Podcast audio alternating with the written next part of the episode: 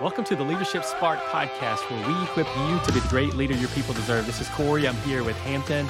And Hampton, today we're going to talk about what to do when you don't know what to do. Let's say you're a new manager, you're new to leading people, you're new to leading a team.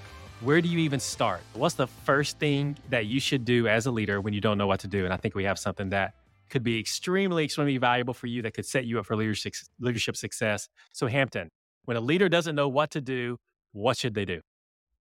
Oh, I'm excited about this one. I can't even give away the answer yet because I just have to say if you're a new time if you're a new leader or if you've been a leader for a long time, it's okay to admit that you don't know, that you don't know what you're doing, that leadership is hard. I, I really believe that all of us have this fear somewhere inside of us that that we're alone, that we're the only ones struggling. And when you can get with other leaders and just say, hey, I don't know what the next move is. I don't know what to do. Or if you can get with your team and be vulnerable and say, I don't quite know the answer right now, but I'll work on it, I think it can be really powerful. And, and one of the ways that you can get with your team, one of the ways that um, you can learn the information, that you can maybe settle some of those insecurities that you have, answer some of those questions is the best tool that a leader has in their tool belt. That is a quote by Corey Tao a one on one meeting. That's right, the one on one meeting. And it really does. I, I, don't know what emotion to tie to this, Hampton, honestly, but when I think about uh, teams, organizations that are misaligned, toxic, uh, you have disconnection, people aren't engaged, people don't feel valued. I can almost guarantee you that's because they don't have a consistent one on one commitment within their organization. And I think about situations in my career where I've had leaders who did not meet one on one with me and how I felt. And then I think about if I if I go a week without having a one on one with my team, how I feel as a leader. And so the one on one is a a protection. It it gives you as a leader so much intelligence so that you can effectively, meaningfully lead your people. But it also protects against things like misalignment or disconnection or someone doesn't feel valued or someone's working on the wrong priorities and you get surprised because they're working on something that they shouldn't be working on when something is more important and you just didn't have insight and visibility into it. And so a one on one serves to be able to protect all of those things for you as a leader so that you can do your job.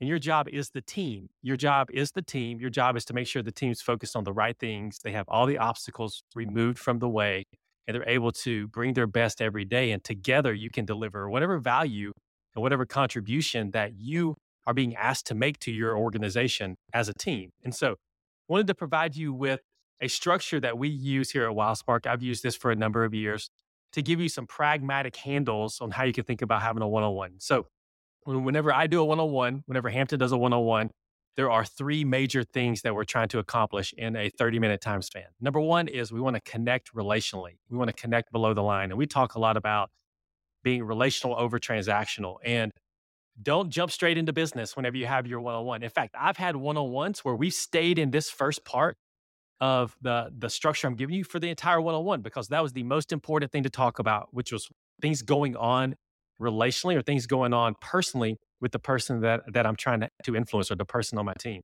So I always want to carve out time to connect relationally, to catch up on information maybe they've shared with me about things going on in their lives just to get caught up so that we feel connected relationally. The second is I want to make sure we're aligned on what's important. And so we talk about priorities.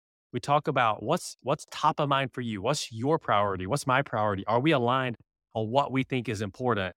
And if we are aligned, we can talk about how we accelerate those things moving forward. If we're misaligned, we talk about where the misalignment is. But if I'm doing that every week, then the longest that we'll go disconnected or misaligned is a week. And that's why one on one is important. And so, number one, relationship connect relationally. Number two, align on priorities. Number three is create space for bidirectional feedback.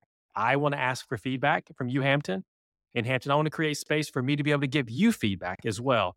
But creating a safe space that over time trust is built and people feel like they can give the last 10% and provide feedback. And so a one on one, you can accomplish all of that in 30 minutes. All of that 30 minutes once a week and if you do that, I guarantee you will protect you against stuff that could derail your team, derail your culture, derail your own performance as a leader. So if you don't know what to do, the one thing that you should is have a weekly one on one with everyone on your team. Do it, and I guarantee you'll see the benefits from it.